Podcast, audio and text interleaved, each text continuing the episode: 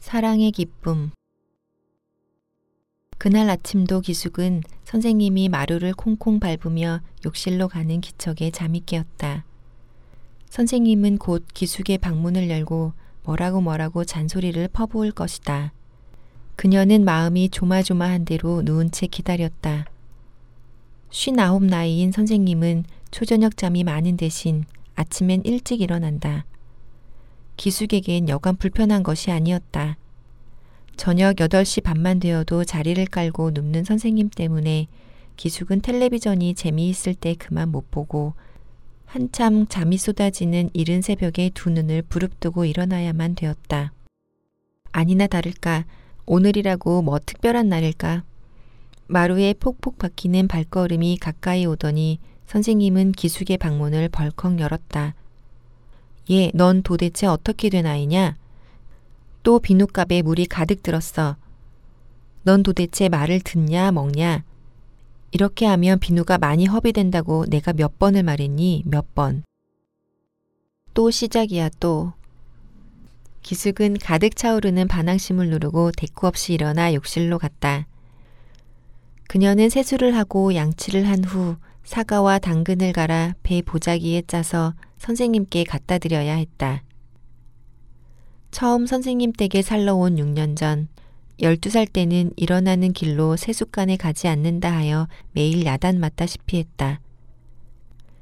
그때는 선생님 딸이 시집을 안 가서 집에는 기숙까지 여자만 셋이 살았는데 대학에 다니던 선생님 딸은 기숙보다 더 아침잠이 많고 청춘이 한창이어서인지 밝아서 그래도 그때는 집안에 웃음이 있었다. 고아가 되어 일갓집에 얹혀 있던 기숙이 서울로 행상을 다니는 동네 할머니를 따라 선생님 댁에 왔을 때 겁이 나서 두 눈을 동그랗게 뜬 땅딸보 12살짜리 계집애에게 선생님은 말했다. 나는 마음씨 나쁜 애가 제일 싫어. 일이야 못하면 어때? 일 못하는 건 괜찮은데 뭘 속이거나 거짓말하면 우리 집에서 못 산다. 아침에 일어나면 먼저 세수하고 이부터 닦아야 한다.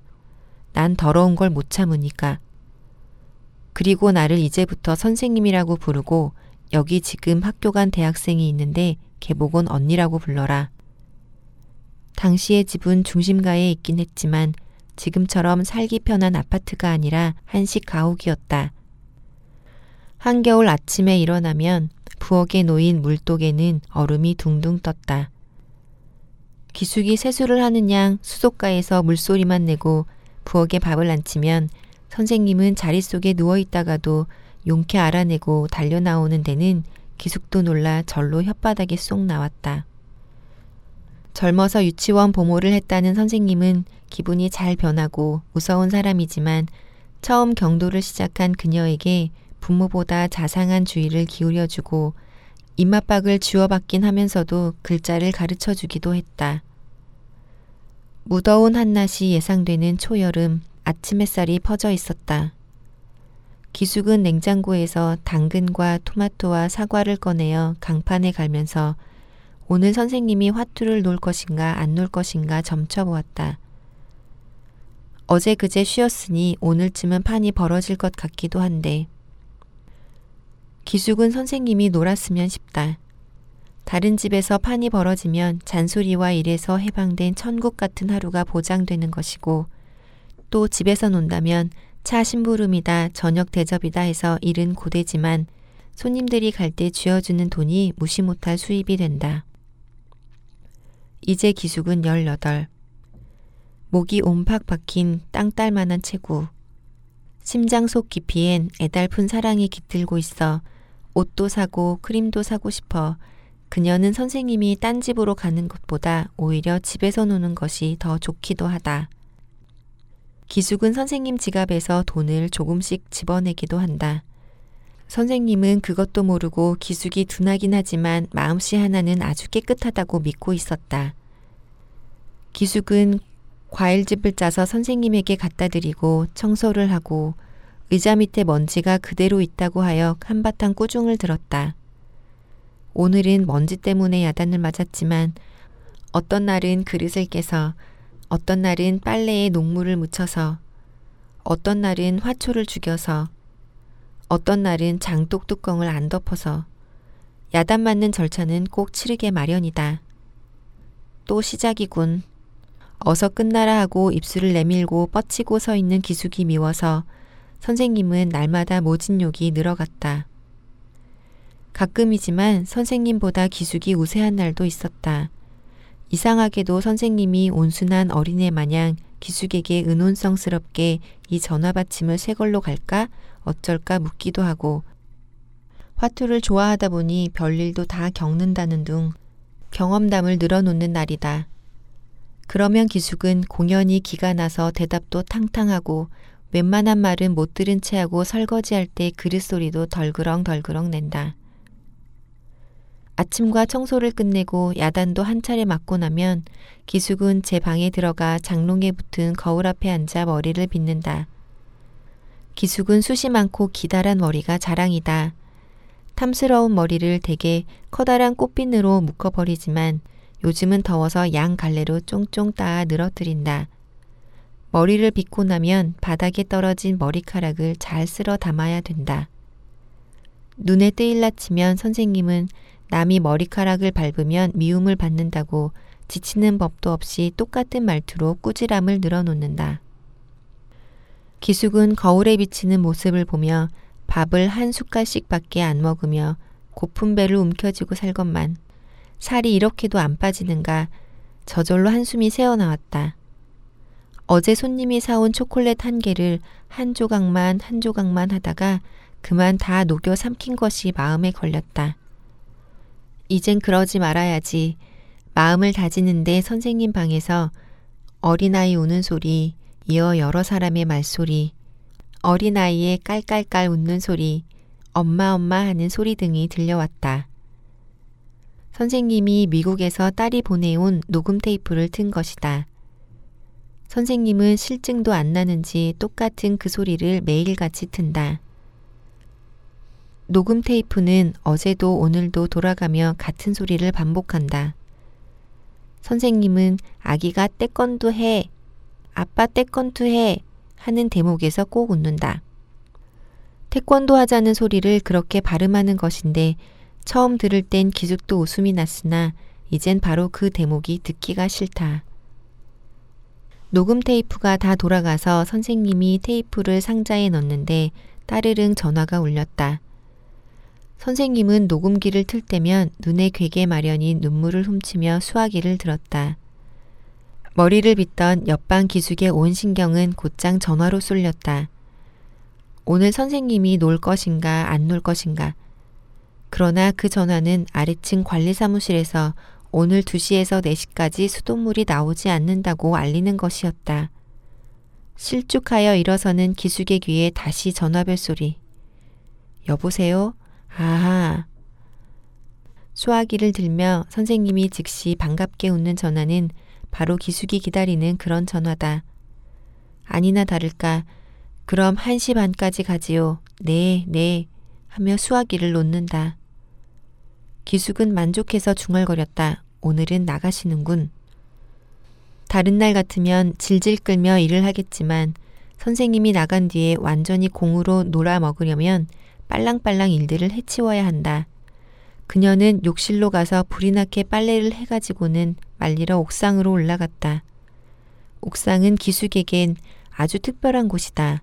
사랑이 있는 곳, 운명의 장소.